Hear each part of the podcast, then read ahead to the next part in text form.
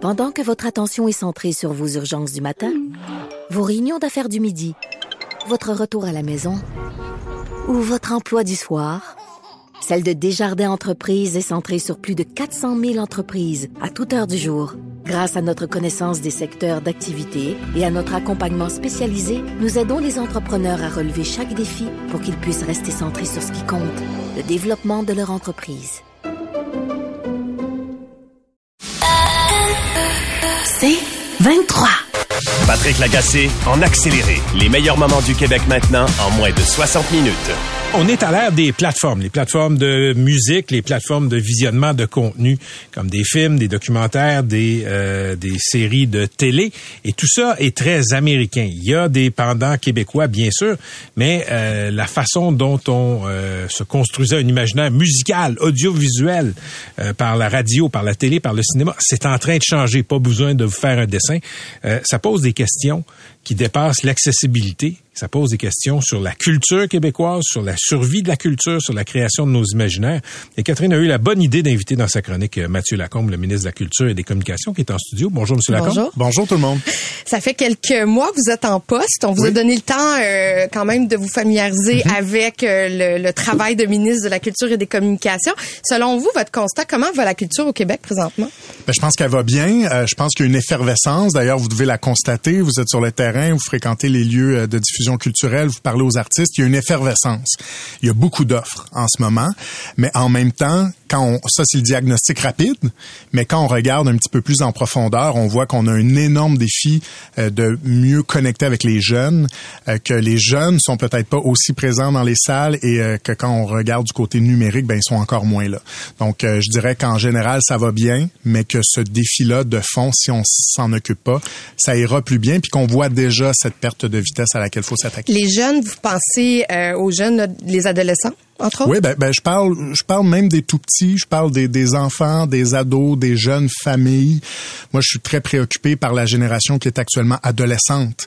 Euh, J'ai des jeunes enfants à la maison, 6 et 9 ans. Moi, je, je, je, je, fais tout ce que je peux, mais en même temps, je regarde aussi ce que choisissent les ados, ce qu'on leur propose aussi sur les grandes plateformes. C'est pour ça que j'en parle beaucoup cette semaine. Puis, je suis, euh, je suis inquiet. Donc, euh, je pense qu'on doit donner un bon coup de barre à ce niveau-là. Euh, vous dites, tu sais, je suis sur le terrain, on constate qu'il y a une effervescence, mais ça, c'est du subjectif, c'est du ressenti. De façon quantitative, là, sur quoi vous basez pour dire que ça va bien en culture québécoise? Ben, quand je vous parle d'effervescence, c'est sûr qu'on peut dire que c'est subjectif, mais en même temps, euh, il y a le nombre de spectacles, il y a le nombre de, de, de prestations, il y a aussi l'intérêt que les gens à l'international portent à notre culture, les, les, événements internationaux, ça va bien, le Québec est en vitrine. Donc moi, je peux pas dire que ça va mal en culture. Je, vais vous donner un pourcentage. Oui. Euh, euh proportion, pourcentage d'écoute de musique francophone québécoise oui.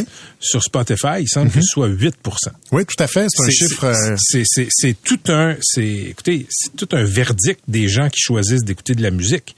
Oui. Euh, mi-octobre 2021 à mi-octobre 2022, 8 Ça, c'est pas réjouissant. Ben non, puis puis c'est c'est là que que je vous dis qu'il y a une lumière rouge qui s'allume et euh, je pense que que ce chemin là, on doit le parcourir avec les jeunes parce que beaucoup c'est la jeune génération là qui est branchée sur son téléphone, qui écoute la musique en ligne, beaucoup de plus en plus d'adultes mmh, aussi, mmh. mais ce comportement là qui est nouveau dans l'écosystème numérique là qui change où on nous inonde avec les plateformes, ben c'est beaucoup les jeunes. Mais il y, a les jeunes, mais tu sais, je peux faire le parallèle. Patrick parlait de la musique. Moi, je, je, regarde beaucoup ce qui se passe en cinéma québécois. Oui. C'est difficile de ramener les gens en salle. Moi, je pense que la créativité québécoise est, est sur euh, un niveau qui est exceptionnel, c'est-à-dire qu'on fait du très très bon contenu. Oui. Mais je veux dire, les, les films ont du mal à faire des dollars, à amener des gens en salle. Est-ce que selon vous, il faut repenser la façon de consommer notre culture au Québec, autant euh, sur le plan musical, les spectacles ont de la misère aussi. On dit que les très grands, euh, les artistes établis, ça fonctionne, on achète des billets, mais tout ce qui est la relève ou, les artistes émergents ou montants euh, sont pas capables de vendre de billets, donc une scission. Euh, parce que maintenant, ton dollar en culture avec euh, une, inflation, avec un, un, portefeuille qui, en fait, doit être divisé entre manger puis aller voir des spectacles. Il y a une concurrence, exactement. Fait que les gens réfléchissent, vont aller sur des valeurs sûres. Fait qu'il mm. y a comme quelque chose qui est pas soutenu encore. Ben, c'est vrai que quand on se met dans la peau d'un diffuseur, je parlais avec les gens de Rideau euh, récemment, qui représentent beaucoup de salles, principalement en région, et, effectivement, ce qui nous disait le risque, c'est un peu euh, que les diffuseurs ne prennent plus de risques puis qu'ils se réfugient dans les valeurs sûres. Donc, c'est pour ça que comme gouvernement, on a une responsabilité d'aider nos diffuseurs. Il y en a de l'aide actuellement. Je sais qu'il y a de l'inquiétude. Le 31 mars arrive rapidement. Le programme d'aide à la billetterie se termine à cette date-là. Moi, j'ai quand même envie de dire aux gens qui nous écoutent, on ne vous laissera pas tomber. Ça, c'est un engagement que je prends. On va continuer de les soutenir. Euh, et puis après ça, il faut penser comment on peut mieux outiller la culture québécoise pour qu'elle puisse affronter l'avenir. Chacune des décisions que je vais prendre dans mon mandat, elle, elle va être basée là-dessus. Puis c'est pas simple. Euh, il y a beaucoup de pistes de solutions, il y a beaucoup de problèmes, mais je pense qu'on est capable. Je veux pas en faire l'entrevue que vous avez faite avec euh, Paul Arcan ce matin, mais mm-hmm. Paul vous a beaucoup talonné sur ce principe de découvrabilité que vous voulez peut-être imposer par législation à des plateformes comme Spotify, comme Netflix. Euh, D'abord, c'est quoi la découvrabilité? On va y aller sur les termes c'est de proposer du contenu qu'on ne connaît pas, c'est de proposer ce contenu-là aux gens pour qu'on soit capable de le découvrir. Je répète souvent cette semaine, on ne peut pas euh, choisir quelque chose qu'on ne connaît pas, on ne peut pas aimer quelque chose euh, qu'on ne connaît pas en fait, puis on peut pas choisir quelque chose qui nous est pas proposé. Donc, quand on entre dans une librairie, je disais ça ce matin, ben on découvre des livres québécois en entrant. Puis après, oui, évidemment, il y a beaucoup de livres américains et tout, puis on peut choisir ce qu'on veut. C'est un peu la même chose. On peut bien dire que sur Spotify, Apple Music, on a juste 8% de musique québécoise, mais moi, je vais vous dire, ben franchement, quand je me connecte, là, c'est pas ce qu'on me propose en premier. Donc, il y a un enjeu à ce niveau-là. Une législation qui forcerait la découvrabilité québécoise, ça ressemblerait à quoi? Je donne un exemple. L'affichage au Québec, faut que ce soit majoritairement, prioritairement en français. faut que ce soit plus gros. Vous, ça ressemblerait à quoi? Mon écran euh, Spotify une fois que votre loi a été adoptée? Ben là, je pense qu'on est dans les détails en ce moment, puis que moi, j'ai même pas encore dit qu'on optera pour une loi, pour un projet de loi. Donc, je pense qu'on est encore loin de l'étape où on définirait exactement les détails, mais, mais je pense que le principe général, puis je pense que c'est ça votre question, c'est c'est à quoi pourrait ressembler l'écosystème? Ben, aussi simple que quand vous vous connectez à une plateforme, ici avec une carte de crédit québécoise, là, je pense que c'est assez facile de cibler les consommateurs. D'ailleurs, les grandes plateformes sont capables d'avoir mhm, beaucoup de mhm. données sur nous. Ben, c'est de nous proposer d'abord et avant tout, effectivement, du contenu de chez nous. Donc, quand le contenu est en vedette, quand vous ouvrez Netflix, là, vous savez des séries qui vous ont proposé qui sont en vedette. Ben, pourquoi est-ce que c'est pas du contenu francophone québécois qui nous est proposé en premier? Pensez-vous Pensez-vous vraiment que la découvrabilité, c'est tout ce qui manque pour que soudainement les gens embrassent les produits culturels québécois. C'est pas tout, c'est pas tout ce qui manque, mais je pense que c'est une grande partie parce que référons-nous aussi au passé. Je veux dire, on réinvente pas non plus le monde. Euh, à l'époque où moi j'allais acheter des disques, et je suis pas très âgé là, j'ai 34 ans. Donc euh, il y a encore quelques années, je me rendais, je me rappelle de Music World, je me rappelle de Musigo, ça va peut-être mhm. rappeler des souvenirs à des gens. J'allais acheter des disques, vous regardiez le palmarès des ventes ben il y avait beaucoup de chansons, beaucoup de disques québécois. Nos artistes s'en tiraient mieux parce que il y avait plus de promotions aussi qui étaient liées avec la musique. Tu sais, moi, je me souviens les maisons de disques avaient de l'argent, faisaient de la promo, mettaient en avant les les, les artistes québécois. Ils, ne, le font plus. Là. Tu sais, je veux dire les les les Warner, Universal ont des micro bureaux aussi, puis ils ont pas de budget pour mettre de l'avant des artistes euh, québécois. Tu sais, je veux dire, ils, n'ont plus ces bourses là. Ben il y, y, a effectivement plusieurs, je pense, et moi j'ai pas la prétention cet après-midi là d'avoir la réponse à tous les problèmes, mais vous me demandez est-ce que ça passe seulement par la découvrabilité, euh, par le fait de proposer des contenus culturels québécois? Moi, je dis non, mais il y a une grande partie de ça qui, qui, qui, qui je pense, qui, euh, qui résulte du fait que Netflix, Spotify nous, nous proposent pas assez de contenu. OK, mais on va rester sur la découvrabilité. Oui. Appelons ça comme ça. Euh, il y a tout le volet des plateformes américaines qui mettent peut-être pas de l'avant. Moi, si je suis un Québécois qui veut regarder un film québécois, je me dis là, là, j'ai, raté un film l'été dernier, j'aimerais ça le voir. J'ai raté une série, j'aimerais ça le voir. Faut, je faut que je m'abonne à tout un bouquet de plateformes. Est-ce que ça, c'est pas un obstacle à la découvrabilité?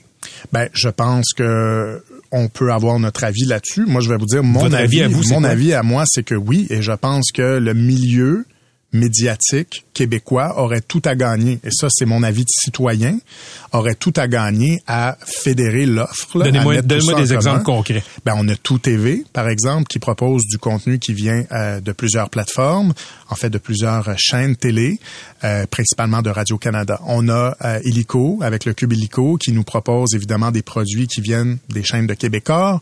On a Crave aussi, une plateforme canadienne intéressante qui nous propose des contenus qui viennent des chaînes qui appartiennent à Bell. Et effectivement, si vous voulez avoir une vue d'ensemble, il faut, faut, pas mal s'abonner aux trois, effectivement. Est-ce qu'on aurait avantage à s'allier? Moi, je pense que oui. Maintenant, on parle d'entreprises privées qui ont leur propre stratégie d'affaires, qui veulent aussi vendre un abonnement Internet. Et, et ça, moi, je respecte mais, ça. Mais, mais je, je, je vous soumets respectueusement que vous cogitez un projet de loi, peut-être, pour forcer la découvrabilité sur des chaînes américaines. Avez-vous des outils qui pourraient forcer Bell, Radio-Canada, euh, québécois à se mettre ensemble dans un guichet unique pour qu'on découvre plus facilement ce qui se fait chez nous. Forcer les entreprises comme ça, c'est pas dans les cartons, c'est pas quelque Mais chose Netflix, à quoi oui. ben, on parle pas de la même chose. Là, on parle pas de forcer Netflix, par exemple, à s'allier avec Disney puis à produire du contenu en commun, à rendre ça disponible. Ça, c'est une toute autre euh, paire de manches, c'est un tout autre dossier. Maintenant, on dit quand vous êtes ici, ben effectivement, Netflix, Disney, Crave, euh, Tout TV, Illico, ben il faut que vous nous proposiez à nous les Québécois du contenu québécois francophone en premier. Maintenant, si vous voulez écouter Stranger Things, si vous voulez écouter euh, House of Cards, House of the Dragons, vous pouvez. Moi, je le fais aussi là. Mais, mais est-ce qu'il y a ailleurs dans le monde des exemples d'autres pays qui ont une culture forte, qui ont réussi à faire ça avec des Spotify et des Netflix? Ben, il y a des euh, réflexions qui sont en cours un peu partout. Il y a euh, des euh, leviers qui sont activés un peu partout. Je regarde ce qui se fait en Europe avec l'Union européenne, par exemple. Il y a une piste intéressante là-bas. Mais vous savez, encore une fois, moi, j'ai pas la prétention d'avoir la réponse à toutes ces questions-là à l'heure où on se parle. Quand on me demande quelle est votre priorité, je l'énonce. Une de mes priorités, je l'énonce clairement, c'est de faire davantage de place à nos produits culturels dans l'espace numérique, entre autres sur les plateformes. Bien sûr, on va arriver avec des solutions concrètes. Je suis en train en ce moment de m'entourer d'experts en qui j'ai confiance, puis pour qui j'ai beaucoup de respect, qui connaissent ça. Et euh, je pense que dans les prochains mois, on arrivera avec des solutions intéressantes. Vous avez levé la main euh, pour que Pablo Rodriguez, qui euh, est en train de fignoler le projet de loi C11, qui lui va promouvoir le contenu canadien, euh, vous avez dit, nous, on aimerait ça, le Québec, euh, avoir un, un statut justement Oui. avec le Québec. Il ne vous a pas rappelé, vous n'avez pas une nouvelle. Qu'est-ce que ça veut dire pour vous? Ben, je pense que c'est décevant parce qu'effectivement, sur une question aussi délicate que la culture québécoise, ben, je pense qu'on a tout à gagner à travailler en équipe. Maintenant, moi, je suis très nuancé dans ce dossier-là. Je suis pour le projet de loi C11. Oui, vous l'avez dit souvent. Oui, c'est ça. Et, et c'est sûr que la lettre que j'ai envoyée à Pablo et tout ce qui en a découlé, ça, ça, ça a soulevé un certain tollé à la Chambre des communes. Je pense qu'il y a aussi des partis politiques qui ont leur, leurs opinions là-dessus, qui se sont servis de la position du Québec pour dire que le projet de loi était mauvais. Moi, je pense que le projet de loi, il est bon. On en a besoin. Notre culture va mieux se porter après C11 qu'avant le projet de loi C11. Mais il reste qu'il y a des lacunes. Puis moi, je trouve ça décevant que le fédéral n'ait pas accepté de, les, de, de faire de modifications. Mais maintenant, on n'est pas dans un rôle de victime. Je suis pas en train de dire qu'on n'a pas d'autres leviers. Je suis en train de vous dire que le fédéral a dit non, mais que de notre côté, on est autonome, on est une nation, on a nos enjeux, puis on va poser les gestes qu'il faut. On, on- moi, je suis un peu plus vieux que vous. Fait que Oui. je, me, je me souviens de l'époque où le, le- le Québec était une sorte d'îlot culturel. On était protégé par la langue d'abord. On était, euh, n'était pas hyper bilingue, donc euh, euh, les quotas à la radio, ça nous exposait de la musique francophone. La télé francophone, subventionnée de plusieurs façons, nous donnait un imaginaire francophone. Même chose avec les films. Est-ce que ça se peut qu'aujourd'hui, alors que les barrières tombent, qu'on n'est plus un îlot, ça se peut-tu que une grande partie de notre imaginaire va être américanisé, mondialisé et qu'il n'y a rien à faire contre ça? Ben, c'est triste, mon Dieu. Moi, je, Non, non, je- que ce soit triste ou pas. Ouais. Je, je- je- je- je vous parle d'un constat pragmatique. Ben, peut-être, mais moi, je peux pas me résoudre, même si peut-être que c'est ça que le futur nous réserve, moi, je peux pas me résoudre à me dire, ben, savez-vous quoi, on n'essaiera même pas parce que d'après moi, ça va arriver de toute façon. Mon rôle comme ministre de la Culture au Québec, c'est de tout faire de tout faire, d'utiliser tous les moyens que j'ai pour m'assurer que notre culture elle soit capable de l'affronter, l'avenir qui s'en vient, même si l'avenir n'est pas toujours rose. Et de se dire que, et je dis pas que c'est ce que vous prétendez, mais si j'avais plutôt l'état d'esprit euh, suivant, c'est trop difficile, euh, je vais me concentrer sur d'autres priorités, ben moi je pense que les gens devraient me montrer la porte à grands coups de pied dans le derrière, parce que des fois c'est difficile, mais c'est pour ça que les gens votent pour nous. pour qu'on on réalise des, des, des, mandats qui sont pas toujours faciles. Fait que, oui, on va travailler. Puis vous parlez de la langue, là. Moi, j'ai envie quand même dire quelque chose. La culture, c'est plus que la langue. Puis justement, vous regardez depuis le début des années 2000, le français au Québec est en dégringolade. Ça arrive à peu près en même temps qu'Internet. Ça a presque pas bougé pendant 100 ans. Puis depuis le tournant des années 2000, ça dégringole. C'est lié notamment à l'Internet. Puis la culture, ben, c'est plus que la langue. La langue, ça en fait partie. Mais qu'est-ce qui nous distingue des Parisiens, des gens de la Belgique? Ben, c'est, c'est oui, on parle français, mais ça vient avec une culture, une référence, des, une histoire qui nous est propre, des personnages. Donc, il faut protéger ça absolument. OK, on va vous garder, Monsieur le ministre de la Culture, pour euh, terminer là. Merci d'être là. C'est Mathieu Lacombe qui va finir notre première heure avec nous. OK, on finit l'heure avec le ministre de la Culture, Mathieu Lacombe, qui est en euh, studio. Euh, parlons de spectacle, parce que là aussi, ça va mal. On parlait de festival. on dirait que quand les échos du milieu nous donnent à penser que c'est juste en humour que ça va bien, c'est quoi? Qu'est-ce qui fait que les qu'est-ce qui fait que les Québécois sont si entichés d'humour, moins de, euh, de musique, par exemple? Et d'art visuel et de, et, si on peut danse, et de danse, et oui. Ben là, c'est ça, c'est mon Dieu, c'est une grande question. Là, j'ai pas la prétention de, de, savoir ça. Je pense qu'il y a probablement euh, quelque chose dans notre ADN. On est du monde de bonne humeur, mais c'est ça le défi, c'est de faire connaître aussi euh, le, reste de l'offre, parce que c'est sûr que les humoristes, on les aime.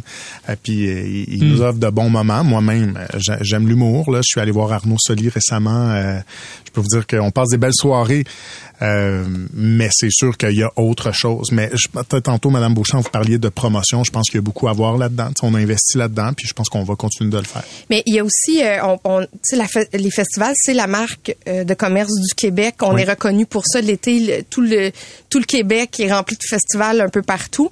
Ça a des retombées économiques importantes et pour les régions et pour Montréal. Et là, il y a une hausse euh, des salaires, autant à l'interne pour les gens qui travaillent dans les festivals, mais il y a aussi une hausse des coûts quand on va chercher des artistes à l'international et aussi dans les artistes locaux. Ça fait que les festivals ont du mal à, à avoir une certaine pérennité.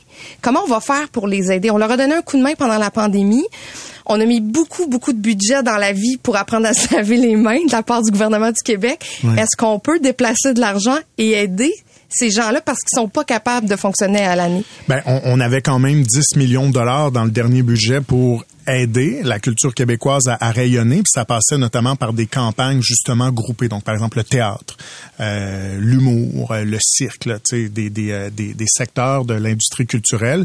Et ça, moi, je pense qu'on doit continuer de les appuyer comme ça. Puis sur le terrain, on m'en parle les festivals en tant que tels, je pense que euh, l'enjeu y est intéressant. D'ailleurs, ce matin, les gens du REMI, le regroupement des événements internationaux majeurs, majeurs internationaux, étaient dans mes bureaux, venaient rencontrer mon équipe. on est en discussion avec eux, puis il y a du travail qui se fait. Le principal obstacle, c'est la main d'œuvre. C'est que souvent, c'est un emploi qui est passager, qui, qui, qui, qui est momentané. On a de la difficulté à bien rémunérer les gens en même temps, on a tellement de festivals. Est-ce qu'on est capable de mettre en commun ces ressources-là? Il y a, il y a une étude qui a été réalisée. On est en train de l'analyser. vous pensez?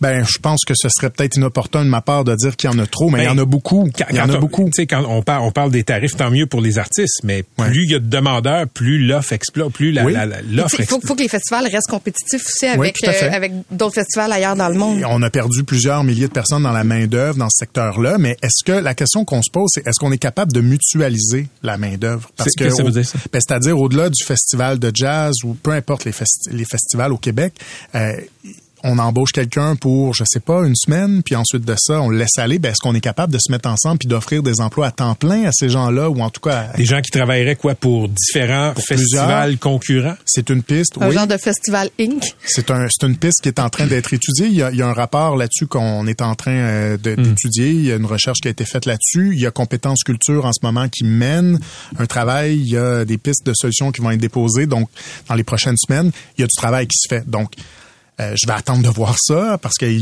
y a des pistes de solutions là, qui vont émerger, puis ensuite on sera au rendez-vous pour appuyer ça. Le 31 mars, il va y avoir un budget. C'est 21, 31? C'est 21. Il, y a, une croix sur mon calendrier. Voilà. Euh, c'est quoi votre rapport de force au sein d'un conseil des ministres pour aller chercher le maximum d'argent pour la culture? Ben, on a un premier ministre d'abord qui croit beaucoup, qui lit, qui va au théâtre, puis ça, je pense que c'est le meilleur gage que, que la culture est prise au sérieux au sein du gouvernement. Le patron y croit pour vrai profondément. Puis vous voyez quand on dit que, que la langue, que notre identité, c'est, une des grandes priorités du gouvernement, on en parle tout le temps. Donc la culture, comme je le disais tantôt, ça en fait partie, puis ça va même au-delà de la langue. Donc moi, je suis assez confiant qu'on aura ce qu'il faut pour continuer de soutenir le milieu culturel québécois. Fait que les, euh, comment on dit ça, les, les, les bottines vont suivre les babines ou l'inverse? Ben, tout à fait, tout à fait. Puis en Donc, même quand temps... vous êtes assis, quand, quand, quand vous êtes allé dans le bureau de Sonia Lebel, la patronne du Trésor, Ouais. la gardienne de la bourse, Ouais. Vous avez demandé combien d'augmentation pour la culture? Ben là, je peux pas répondre à ça. non, Tu veux mais pas pas au conseil des ministres, tu peux me le dire? C'est avec c'est avec Éric Girard là qu'on qu'on planifie le budget puis euh, Sonia est dans les négos euh, par-dessus la tête, on y fait confiance puis mon collègue Jonathan Julien aux infrastructures, fait qu'on parle à plusieurs collègues, mais je vais vous dire moi je suis je suis je suis je suis fier de notre bilan en culture puis quand je rencontre les gens ils sont contents de ce qu'on a fait euh, pendant la pandémie pour les soutenir, on va continuer d'être euh, d'être au rendez-vous. est-ce que Merci. c'est est-ce que c'est une dépense, la culture? Non, c'est un investissement. Ah, ben oui. Surtout bon, quand ok. on investissement, monsieur Surtout Lacombe. quand on peut l'exporter. Ah, vous l'avez mis sur la palette, celle-là. Mais vous l'avez dit. Merci, merci d'avoir Merci. été avec nous, euh, Monsieur Lacombe, ministre de la Culture. D'ailleurs, vous êtes au TNM ce soir. Oui, oui, Donc, oui. la preuve Dans, que dans la salle. La pre- Oui, exactement. Pas sur scène. pas sur scène. On vous souhaite une bonne pièce. Les pas perdus de Oui. Anaïs Barbeau-Lavalette et euh, notre ami Émile Proux-Cloutier. Merci d'avoir été avec nous. C'était Mathieu Lacombe, ministre de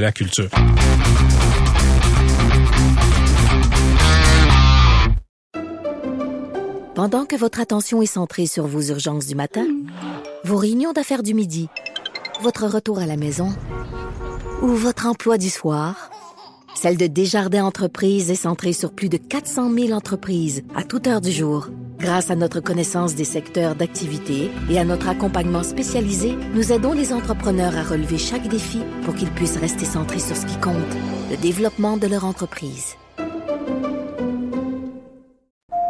Salut Ben, t'es sûrement à ta pratique en ce moment? Je voulais juste t'appeler pour te dire que je t'aime et à quel point je suis fier de toi.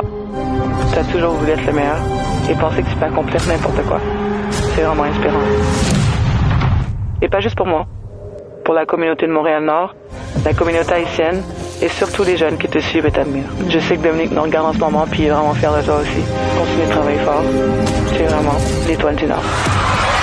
Bénédicte Mathurin a 20 ans. Il est originaire de Montréal-Nord. Il en est à sa première saison dans la NBA, la plus prestigieuse ligue de basket de la planète. Notre spécialiste en basket à l'émission, Maxime P. Paquet, nous en parlait il y a quelques semaines.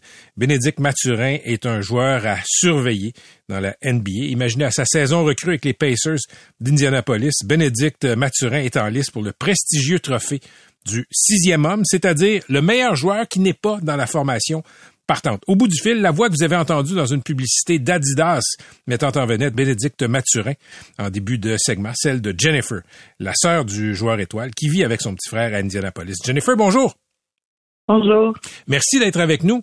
Euh, écoutez, euh, d'abord, pour les gens qui ne le connaîtraient pas, quel type de joueur est Bénédicte? C'est un joueur euh, vraiment explosif. Il est très fort physiquement. Il a beaucoup de skills dans le niveau basket là, qui peut vraiment. Il y a une facilité à attaquer le panier, de lancer le panier aussi. C'est un joueur qui prend très bien la pression selon, euh, selon ce qu'on dit de lui. Ouais, exact. Évidemment, il a toujours été parmi les vedettes de ses formations dans le basketball mineur universitaire. Euh, comment il prend le fait de pas être sur le 5 partant présentement? Euh, mais Ben, c'est, euh, il, il prend vraiment tout. Je vais pas dire à, à la légère, mais c'est pas trop important pour lui d'être sur le 5 partant. Dans le fond, c'est juste de, de pouvoir aider son équipe à, performer puis à, gagner des matchs. Fait que sur le 5 partant ou pas, ça c'est pas trop, euh, c'est pas trop ce qui le dérange. Euh, Jennifer Mathurin, dans le portrait de euh, la journaliste Catherine Harvey-Pinard dans la presse, euh, euh, on explique qu'il y a une décision familiale qui a été prise chez les Mathurins quand votre frère a été repêché à Indianapolis, vous alliez l'accompagner. Et là, vous êtes là, euh, vous êtes un peu sa chargée d'affaires. Expliquez-nous ce que vous faites là-bas pour lui. Euh, dans le fond, tout ce qui est à l'extérieur du basket, que ce soit la communauté, philanthropie, euh, que ce soit ses deals de marketing et tout ça, je- j'essaie d'un peu de, manager un peu, puis prendre les, les demandes et m'assurer qu'ils peuvent juste se concentrer sur le basket. Fait quand on voit des opportunités à l'extérieur du terrain, ben, j'ai quand même là-dessus un peu là. Indianapolis, pour être allé une fois, c'est une ville qui est, qui est assez tranquille.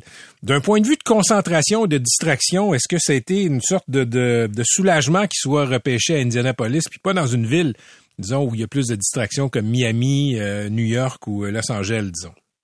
Ouais, ouais, c'est sûr que ça aide beaucoup. Ça permet vraiment de se concentrer.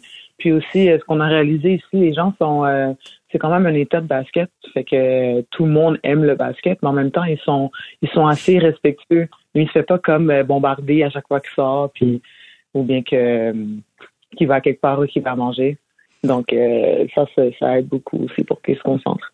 Vous avez mis de côté votre carrière d'entraîneur. Vous étiez euh, dans l'équipe d'entraîneurs des Gators de Bishop euh, dans le niveau universitaire. Est-ce que ça a été une décision difficile à prendre pour vous? Euh, oui, quand même, ça a été une décision difficile parce que, dans le fond, moi, après, après ma carrière de basket, j'ai voulu quand même continuer dans le basket, mais en coachant. Et, c'était quand même une bonne, une bonne opportunité pour moi. Ça c'était un bon tremplin pour continuer dans ma carrière. Mais vu que j'avais mon expérience avec les agences, avec euh, le mhm. sport professionnel, c'est quand même été un atout euh, pour, pour aider Ben dans, dans sa transition. Vous avez vécu un moment d'émotion quand vous avez vu votre frère jouer dans un match préparatoire dans la Grande Ligue, dans la NBA il y a quelques mois contre les Knicks. Quelle émotion vous animait à ce moment-là quand vous l'avez vu sur le court? Ah ben, j'étais vraiment fière. C'est quand même fou parce que tu, on, on, le sait. Je le vois jouer, je le vois jouer dans les matchs. On savait qu'il allait être sur cette scène mais c'est quand même époustouflant de le voir réaliser devant ses yeux. J'ai grandi, j'ai toujours aimé euh, Derek Rose, puis des joueurs comme ça, mais tu te dis, OK, là, je dois, je dois supporter, je dois supporter les PC, je dois supporter mon petit frère, mais en même temps, tu sais, il joue contre Derek Rose. des fois, c'est un peu... Euh, c'est un peu surréel, mais, mais, mais ouais, c'est beaucoup d'émotions en même temps. Vous êtes une spécialiste de basket, euh, Jennifer Mathurin. quel aspect de son jeu votre petit frère doit-il améliorer? Euh, c'est une bonne question. Je pense qu'il s'améliore beaucoup, puis il a vraiment fait beaucoup. Euh, on peut voir la différence depuis le début de la saison, euh, comment il s'est amélioré en défense. Je pense que c'était comme le point que ses entraîneurs, même à l'université, que le monde discutait beaucoup. Mais là, en ce moment, il, les changements qu'il a amenés par rapport à sa défense, c'est apparent. On peut vraiment le voir. Il y a Adidas qui a mis votre frère Bénédicte Mathurin en scène dans une publicité magnifique où on voit le quartier euh, d'origine de votre famille, Montréal-Nord. Quelle signification ça a pour vous qu'une grande marque comme euh, d'équipementier sportif comme Adidas ait choisi de s'associer avec votre frère, Jennifer? Moi, je trouve que c'est vraiment cool. Euh, ça montre aussi à quel point Ben a, il a un impact en tant que joueur. Euh, une grosse marque comme ça veut s'associer avec lui. Puis j'ai trouvé que la publicité c'est vraiment cool. J'ai vraiment aimé le. Ils nous ont vraiment écouté sur le concept. Euh, J'avais comme vraiment beaucoup de de input dans ce qu'on voulait en direction pour euh, pour la publicité. Puis ils ont fait une belle job, mais je veux s'en profiter pour euh, pour souligner la rue Inspire. Dans le fond, c'est la rue Inspire et Adidas qui ont été en collaboration pour pour créer la pub. Puis ils ont fait une une très belle job. La publicité est magnifique. On l'a fait jouer en ondes ici quand elle est sortie. Et euh, je dois vous dire, en bon québécois, j'avais un moton dans la gorge en, la visionnant.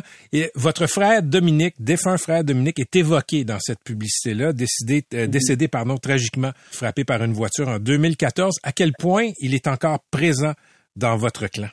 Ah, il est super présent. On, on, pense à lui à tous les jours. Puis on, on en parle souvent aussi de on se souvient de quand on était jeune, puis qu'on jouait au basket ou, ou qu'on était à la maison, puis qu'on passait du temps ensemble en famille, comme dans, il est vraiment présent dans toute notre conversation. Votre frère euh, Bénédicte est cité en exemple, un exemple de détermination, de travail dans euh, dans les milieux du basket, mais aussi dans le quartier à Montréal-Nord. Est-ce que votre frère Jennifer est, est conscient de l'exemple qu'il est pour beaucoup de jeunes à Montréal-Nord et ailleurs? Oui, oui, il est très conscient. Euh, ça aussi, il en parle puis il adore faire ça aussi. Il trouve que c'est une bonne opportunité, justement, euh, parce que souvent, quand on parle de Montréal-Nord, c'est toujours une, euh, une perception assez négative. Donc, euh, de pouvoir avoir l'impact sur les jeunes, un impact mm. positif sur les jeunes, c'est super important pour lui, mais aussi pour que, justement, quand on parle de Montréal-Nord, qu'on parle des réussites, qu'on parle du succès, qu'on parle des choses plus positives que négatives. Vraiment, merci d'avoir été avec nous. Saluez votre frère et bonne chance pour la suite des événements. Merci, c'est gentil. À la prochaine. C'était Jennifer Mathurin, la grande sœur de Bénédicte Mathurin, qui est déjà un grand joueur de la NBA, originaire de Montréal-Nord. Commentaire sur ce qui se passe euh, en matière d'ingérence chinoise au Canada dans les élections notamment. On peut se poser la question, qu'est-ce qui se passe à Ottawa? Qu'est-ce qui se passe dans la tête de Justin Trudeau, le premier ministre? Parce que euh, ce qui sort ces derniers temps dans les médias euh, canadiens anglais comme le Globe and Mail et euh, Global News à la télé, c'est très, très préoccupant. L'État chinois a multiplié les moyens pour essayer de faire élire des candidats et pour défaire des candidats aux élections fédérales en 2019 et en 2021. Il y a des soupçons aussi sur 2021. Pour euh, sur 2015, pardon. Euh, on parle d'une poignée de circonscriptions dans la dernière élection, 11 circonscriptions qui auraient été là précisément ciblées euh, par les Chinois. Ça remet pas en question, je le souligne, la légitimité de nos élections. OK? Faut être clair là-dessus. Mais comme disait Richard Fadden à ce micro. Richard Fadden, qui est un ancien chef du Service canadien de renseignement de sécurité et aussi ancien conseiller à la sécurité nationale des premiers ministres euh, Trudeau et Harper. Il y a quand même des questions à se poser sur l'impact de ces tentatives d'ingérence dans une dizaine de, de circonscriptions en 2021 il y a un député conservateur qui lui dit c'est sûr que ça a eu un impact sur ma défaite, par exemple. On parle de faux bénévoles électoraux qui auraient été euh, payés par des filières cachées, mais l'argent, le cash, lui, remonte à l'État chinois. On parle de campagne de désinformation pour salir des candidats. Et il y a même un député libéral actuel qui aurait des liens très forts avec Beijing et les espions canadiens émettent l'hypothèse qu'il est sous influence de l'État chinois c'est un député libéral actuel. 2016, autre fait troublant. Euh, en deux jours, dans l'été 2016, il y a une cinquantaine de, donateurs de l'Ouest canadien, chinois, euh, qui portent des noms à consonance chinoise, qui ont versé, là, tous en même temps, autour du maximum de 1500 dollars, ce qu'on peut donner à un parti, qui ont donné un total de euh, près de 70 000 dollars à l'Association libérale de Papineau. L'Association libérale de Papineau, ben, c'est celle du comté du premier ministre Justin Trudeau. Et je passe sur le fait que l'État chinois a téléguidé un don de 1 million de dollars à la fondation Pierre Trudeau, du père de Justin Trudeau, il y a quelques années. Je dis téléguidé parce que l'homme d'affaires qui a fait le don, apparemment, en son nom, par grandeur d'âme, euh, ben, selon nos services de renseignement canadiens, euh, l'État chinois l'a remboursé pour le don qu'il a fait. C'est d'autant plus troublant euh, quand on sait que la stratégie chinoise serait de nuire au Parti conservateur, qui est vu à Beijing comme étant plus dur face aux Chinois. Le but des Chinois en intervenant dans nos élections, c'était de favoriser un gouvernement libéral minoritaire. Dans un pays normal, dans un pays qui prend la sécurité nationale au sérieux, qui considère que l'intégrité du processus électoral, ça doit être au-dessus de tout soupçon, ben, le premier ministre du Canada serait le premier à vouloir aller au fond des choses. Sauf que non. M. Trudeau accuse ceux qui posent des questions de racisme anti-chinois. Il accuse ceux qui posent des questions de vouloir décrédibiliser le système électoral canadien. Et il y a même une de ses députées qui a assimilé ces questions-là à du Trumpisme. Et M. Trudeau en a même profité pour s'attaquer au SCRS, d'où émanent les fuites qui se ramassent dans les médias canadiens anglais en public, M. Trudeau ne prend pas ses ingérences au sérieux. Et en privé, je vous le dis, si Justin Trudeau prenait vraiment ses ingérences chinoises au sérieux, c'est bien simple. Les espions du SCRS qui ont coulé des informations aux médias, ben, ils sentiraient pas le besoin de le faire. S'il y a des fuites dans les médias qui proviennent du SCRS, c'est parce que le gouvernement Trudeau se pogne de derrière à deux mains. Il n'y a pas de grande tradition au SCRS de couler des informations sensibles qui touchent la sécurité nationale comme ça aux médias. Le simple fait que ça existe, c'est la preuve qu'il y a une inquiétude chez les gens du renseignement canadien qui se fendent en quatre. Imaginez, là, ces gens-là, là, euh, euh, se fendent en quatre pour suivre des efforts d'infiltration, d'ingérence, de fling-flang de la Chine dans nos élections. Les espions canadiens suivent ces mouvements-là, ces gens-là, ces argents-là à la trace. C'est assez compliqué. Euh, il y a une barrière de langue aussi. Euh, ils font rapport au gouvernement. On les imagine des officines, ils se disent, on faire rapport au gouvernement, le gouvernement va agir. C'est grave. Nos élections sont l'objet de tentatives de déstabilisation, d'infiltration. Et là, silence radio. Le gouvernement fait rien, dit rien. Moi, je trouve ça ahurissant. Dans un pays sérieux, euh, on agirait, on essaierait d'aller au fond des choses. Il y a beaucoup de pays qui essaie d'influencer beaucoup de pays. Les Américains sont pas au-dessus de tout soupçon là-dessus. Quand on regarde l'histoire du renseignement américain puis de la politique étrangère américaine, euh, essayer de déstabiliser des gouvernements, essayer de déstabiliser des élections, ils ont fait ça souvent au Chili, en Iran.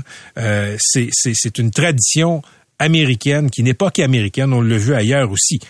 Quand tu es un pays sérieux qui a des moyens, tu prends après ça les moyens pour essayer de contrer ça, d'aller au fond des choses. Et c'est pas ce que le Canada de Justin Trudeau est en train de faire. Il refuse, par exemple, une commission d'enquête publique pour aller au fond des choses. Il traite ça.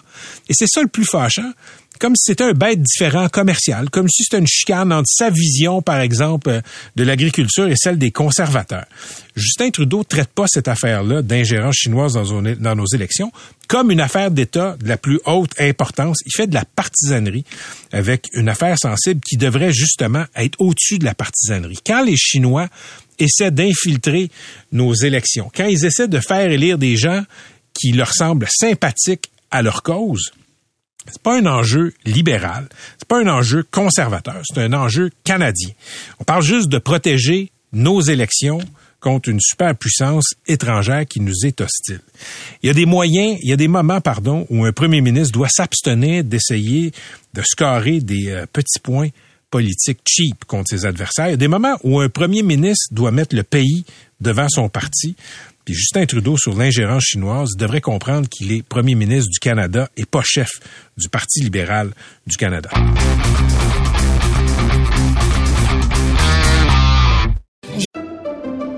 Pendant que votre attention est centrée sur vos urgences du matin, vos réunions d'affaires du midi, votre retour à la maison ou votre emploi du soir, celle de Desjardins Entreprises est centrée sur plus de 400 000 entreprises à toute heure du jour. Grâce à notre connaissance des secteurs d'activité et à notre accompagnement spécialisé, nous aidons les entrepreneurs à relever chaque défi pour qu'ils puissent rester centrés sur ce qui compte, le développement de leur entreprise. Trouvé une business. Ah, OK. C'est quoi? Je vais partir une ferme de poules pondeuses avec Charles. À matin, j'en ai commandé un premier 300, là. Puis dans pas long, on va se rendre à 500 puis on va faire 100 000 par année. Es-tu tombé sur la tête? Comment tu vas faire pour acheter 500 poules? Qui va s'occuper de 500 poules? Où tu vas mettre 500 poules? Ma mère, elle me dit tout le temps que ça prend un village pour élever des enfants. Ça prend un village pour partir une business aussi. Coco Ferme, ça va être quelque chose qu'on va bâtir ensemble. Coco Ferme, c'est euh, un nouveau film de la série Conte pour tous et euh, tous ceux qui l'ont vu me parlent d'un classique quasiment instantané. Vraiment. Déjà. Et une des voix que vous avez entendues, un des jeunes comédiens, est celle d'Oscar Dégagné. Bonjour. Qu'on accueille. Salut Oscar. Salut. Accompagné de sa mère, euh, qui, s'appelle Catherine de, de Sèvres. qui est comédienne aussi. Elle-même comédienne, donc l'œuf la, la, est pas tombé loin de l'arbre, si je peux dire. Oh. Salut. Euh, Oscar, bon, ben, première des choses, je vais te féliciter pour euh, ta performance dans Coco Ferme. Euh, je sais que c'est pas ton premier rôle, mais je suis curieuse de savoir comment est arrivée euh, l'histoire de Coco Ferme. Comment on t'a euh, proposé de participer au film? Euh, ben, au début, il- ma mère a vu ça, une annonce euh, qui cherchait un petit gars vif, qui, qui, qui, qui est vif d'esprit, qui est euh, allumé. Puis elle m'a dit, ben, est-ce que ça te tente de faire une audition? Puis j'ai dit, ben oui. Fait que elle m'a donné une, euh, un texte à apprendre. Je suis allée à l'audition, je l'ai fait, puis ils ont ramené euh, ils, ils m'ont rappelé pour faire euh, ils, ils ont amené d'autres Max donc deux trois personnes qui auraient pu faire le rôle de Max avec deux trois rôles qui auraient pu faire le rôle de Charles et deux trois personnes qui auraient pu faire le rôle de de de- d'Alice Qui sont Et- les trois personnages centraux du film. oui puis on a ils a amené plein puis ils regardaient comment la la chimie passait entre eux, comment euh, ben, le texte allait ensemble, puis on choisit les, le, le- le groupe de trois qui allait le mieux. Puis ça s'est adonné que c'était moi, Emma et Joey. Ah oui? A- Avais-tu déjà joué avant? Oui, j'avais fait euh, euh, l'arracheuse de temps. OK. Et euh, Ah oui, c'est vrai. ouais. Ouais, et, il a joué par la suite dans Plan B, il joue le jeune Oui. Pierre-Luc Funk. Et tu as joué ben, dans L'arracheuse de temps, tu fais le jeune Fred Pellerin.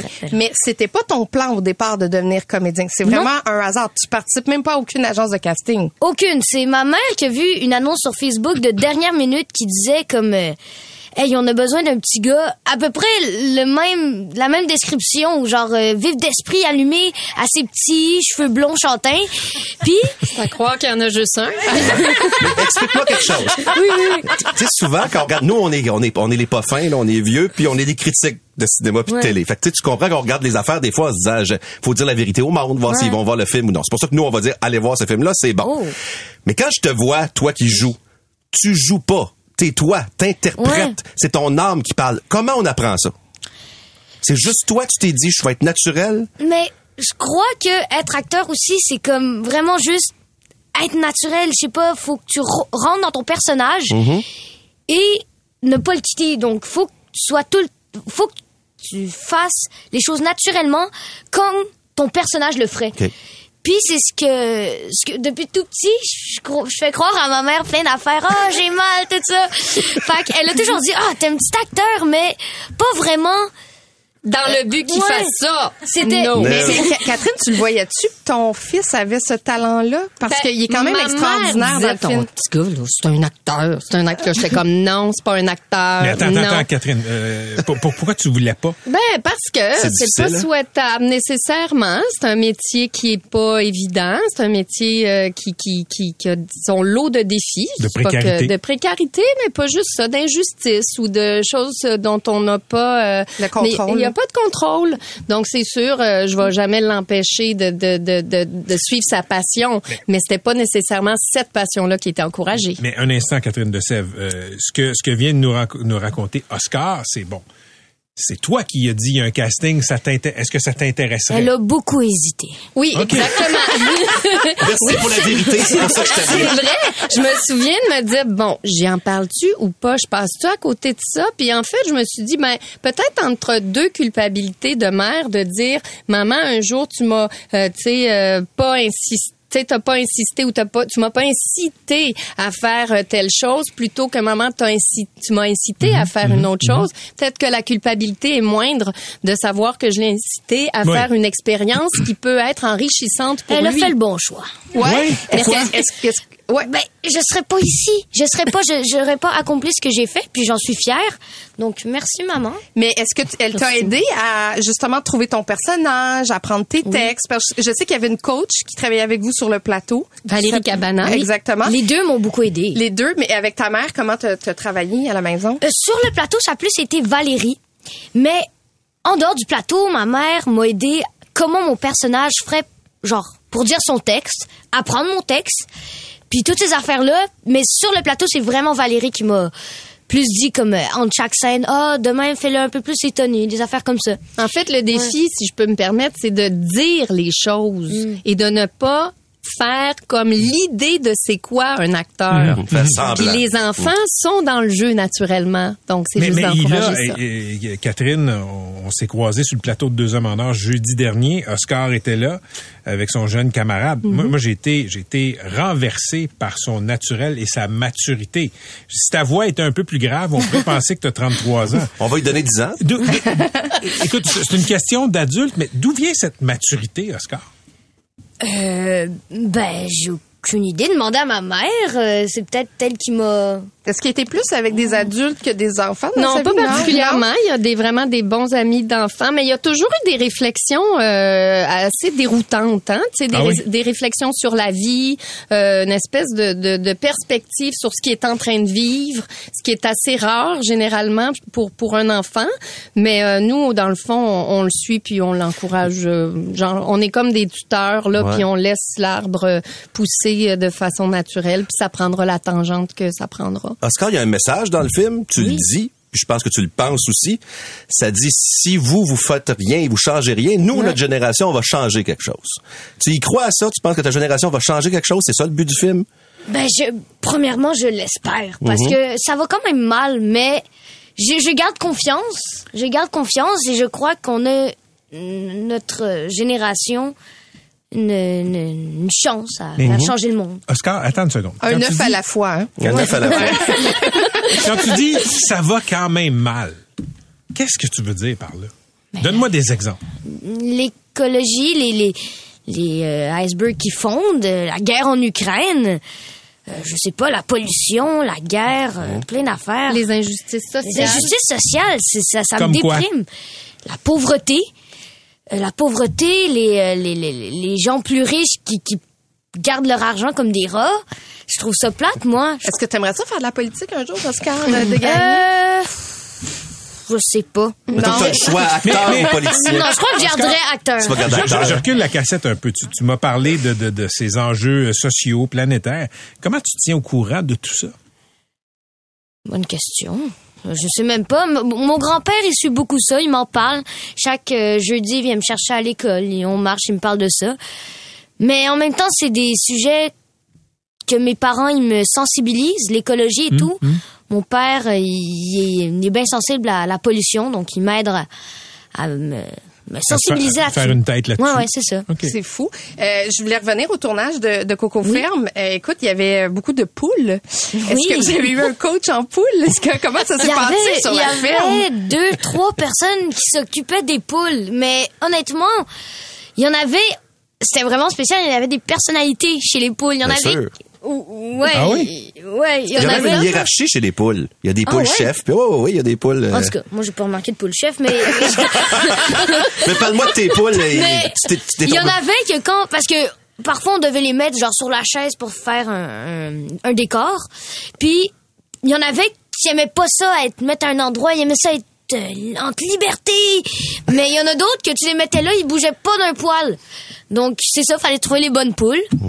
Ouais, mais pour- c'était vraiment étonnant que moi je m'attendais pas à ce qu'une poule soit différente d'une autre. Il me semble qu'une C'est poule comme les humains, dans le fond. Ouais. Puis euh, vous avez tourné le film, évidemment, pendant l'été, donc ça n'a pas nuit à, à l'école, parce que tu es au secondaire. Non, à l'école, tu en secondaire 2. Mais euh, vous avez vécu un peu comme une colonie de vacances. hein. Ouais. Vous vous êtes ramassés là-bas, puis vous étiez beaucoup d'enfants euh, ensemble. Vous étiez toujours sur les mêmes lieux. Raconte-moi un peu là, l'ambiance.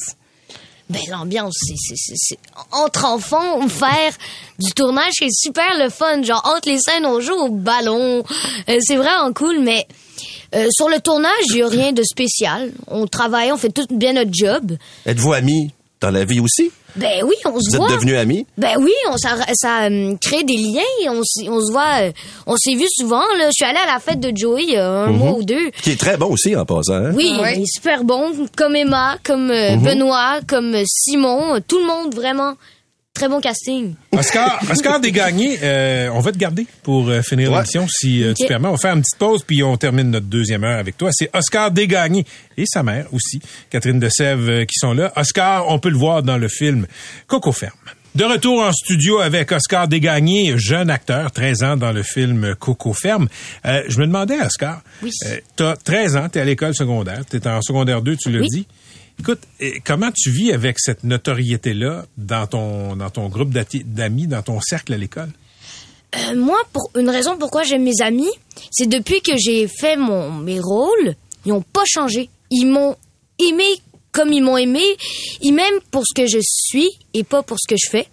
Donc j'aime j'aime bien cette Genre, on on a- ils ont- on n'a pas changé. Ils me félicitent. Ils me disaient, ah, bravo, t'étais bon. Ils ont aimé le film. Est-ce qu'ils sont allés à la première avec toi? Oui, oui, Ouais, oui. ouais. Ils, étaient, ils étaient là, mes, mes meilleurs amis. Mais qu'est-ce que t'as fait tout de suite après la première? On a joué à tag. OK. puis, puis t'es allé voir tes amis jouer au hockey ce C'est soir-là. vrai, c'est OK, vrai. Donc, toi aussi, tu participes à leurs euh, Oui, oui, activités. et on suit. Est-ce que ça te vaut peut-être des, tu sais, ça peut être cruel, le monde de l'école secondaire. Est-ce que ça te vaut des moqueries? Euh, je pense pas. Non. Pas pour l'instant. OK. Mais en même temps, c'est sorti la semaine de relâche. Peut-être la semaine qui va venir, je vais avoir des moqueries, mais ça me dérange Mais pas. en même temps, Oscar, les- tes, tes camarades de l'école savent que tu fais, euh, que tu fais des, euh, des rôles. Là. Je- Oui, oui. T'as fait plan B, t'as Oui. fait l'arracheuse de temps, etc. là. C'est connu, là. Oui, les gens de ma classe, on, on, on suit jusqu'en secondaire 3, depuis secondaire 1. Donc, tout le monde se connaît bien. Donc, quand ils, ils me niaisent un peu, ils me taquinent. Je m'entends bien avec tout le monde. Donc, c'est pas, ça me dérange pas pantoute. Puis t'as pas la grosse tête, là. T'as encore les pieds sur terre, toi, là. là. Moi aussi, moi, oui, Ouais. je garde les pieds sur terre, Parce que là, puis t'as- je les mais- cloue parce que Ouais. je veux pas décoller. Mais tu vois quand même ta face sur une grosse affiche. Tu sais, quand tu passes devant le cinéma, Ouais. t'as ta face sur une grosse affiche. ben oui. Mais ça change pas la vie, ça. Ben non. Ah. Ben, t'as compris. Félicitations. T'as compris bien des affaires que les plus vieux ont pas compris. Merci.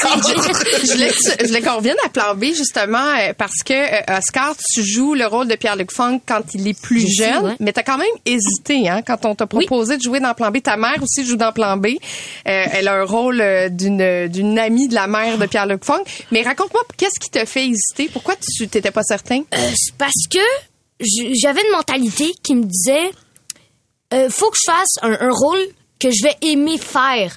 Donc, je me suis dit, ouais, m'enfuir, crier après de monde, les insulter, ça va pas être le fun. Mais ma mère m'a fait voir d'un autre œil, d'un autre œil dans le sens comme euh, être acteur, c'est aussi faire des choses que tu ferais pas dans la vraie vie, être une personne que tu seras jamais. Donc, avec cette mentalité-là et cette vision-là, ça m'a poussé à, à, à vouloir faire le rôle, puis finalement, j'ai adoré ça. Et même aller plus loin, qu'on ne sait jamais qui regarde la série et qu'éventuellement, ça peut peut-être Mhm, aider mhm. quelqu'un. Ouais, c'est vrai. Mhm. Ouais. Euh, on ne sait Faire pas œuvre l'impact utile. qu'on a euh, de, de, de, de, de jouer ces rôles-là, puis les gens peuvent connecter, puis éventuellement avoir eux-mêmes envie d'aller vers la lumière. Je, je sais que c'est comme une surprise, Catherine, dans ta vie, là, que Oscar euh, participe à des tournages. J'étais vraiment pas dans les plans, mais est-ce que t'aimes ça, le fait que ton fils euh, pratique, en fait, du moins, euh, je sais que c'est pas son principal hobby, il aime le soccer, il aime tout, mais qu'il fasse le même métier que toi? Ben là, je commence à m'y faire parce qu'à chaque fois, je me disais bon, ok, là c'est fini, là, on oublie ça, là, puis on, euh, mais là il y en avait un autre. Bon ben ok, mais là après c'est fini, là, c'est fini, on, on, on continue. Fait que là, je suis en train de faire la paix avec ça parce que au départ, comme je disais, j'avais pas, euh, j'étais Tu- pas, tu doutais? Ben j'avais pas le goût qu'il fasse ça, mais finalement, s'il le fait dans ces, si- Mhm. dans ce contexte-là où ce sont des gens bienveillants, dans des projets porteurs, Et où tu euh, restes impliqué aussi, fait que tu peux puis, continuer. puis qui me permettent évidemment que je sois à ses côtés pour le guider, pour Oui. justement Mhm. éviter les pièges. Ben à ce moment-là, pourquoi pas Je me dis, on est des saltimbanques. euh, Vous avez une complicité aussi. Ouais. Ouais. Oscar, pardon, à, à 13 ans, on, il est peut-être un peu tôt, mais ça s'en vient. On va te demander qu'est-ce que tu veux faire dans la vie? Euh, Est-ce que tu- te vois-tu être comédien quand tu vas être grand ou faire quelque chose de complètement différent? Ou fermier, je t'ai trouvé pas mal bon. Ou jouer au soccer professionnel. Mais avec ce métier-là, on peut pas vraiment savoir ce qui nous attend. Mais pour l'instant, c'est mon plan A. Mais euh, j'ai encore du temps devant moi. Ah donc oui. euh, c'est ça. Mais si ça s'adonne, pour l'instant, ça me tenterait le plus. Regarde, Patrick voulait être chanteur, puis aujourd'hui, il y a Ouais. à la radio. Fait tout est possible. C'est son plan C. Ouais. C'est son plan C. mais t'es pas obligé de choisir tout de suite, je te le dis. Ouais, c'est ça. T'as le temps en masse de réfléchir. Là, le but, c'est que les gens aillent voir le film. Si t'aurais à me vendre le film en une phrase, Oui. là, de dire aux gens d'aller le voir, comment tu les convaincs? Euh, comment je les convainc? C'est le meilleur film à voir pendant la semaine de relâche. Ben, bravo! Le meilleur compte pour tous Il- aussi, je pense. Irrésistible. Si, Un des meilleurs. si cette entrevue-là vous a pas donné le goût de voir le film, ben je sais pas. Coco ce qui va vous donner Coco le Ferme, goût de voir ça. Qui est en Ferme. salle présentement. Oscar Desgagnés, Oui. merci. Merci Garde ton naturel. OK. T'es vraiment impressionnant. Catherine, merci Catherine beaucoup. de Sèvres, Merci, merci. c'est euh, l'arbre euh, l'arbre à accoucher d'une pomme intéressante. En 50 minutes à la maison. Merci beaucoup. Patrick Lagacé en accéléré. C'est 23. Pendant que votre attention est centrée sur cette voix qui vous parle ici, ou encore là, tout près ici, très loin là-bas, Celle de Desjardins Entreprises est centrée sur plus de 400 000 entreprises partout autour de vous. Depuis plus de 120 ans, nos équipes dédiées accompagnent les entrepreneurs d'ici à chaque étape pour qu'ils puissent rester centrés sur ce qui compte, la croissance de leur entreprise.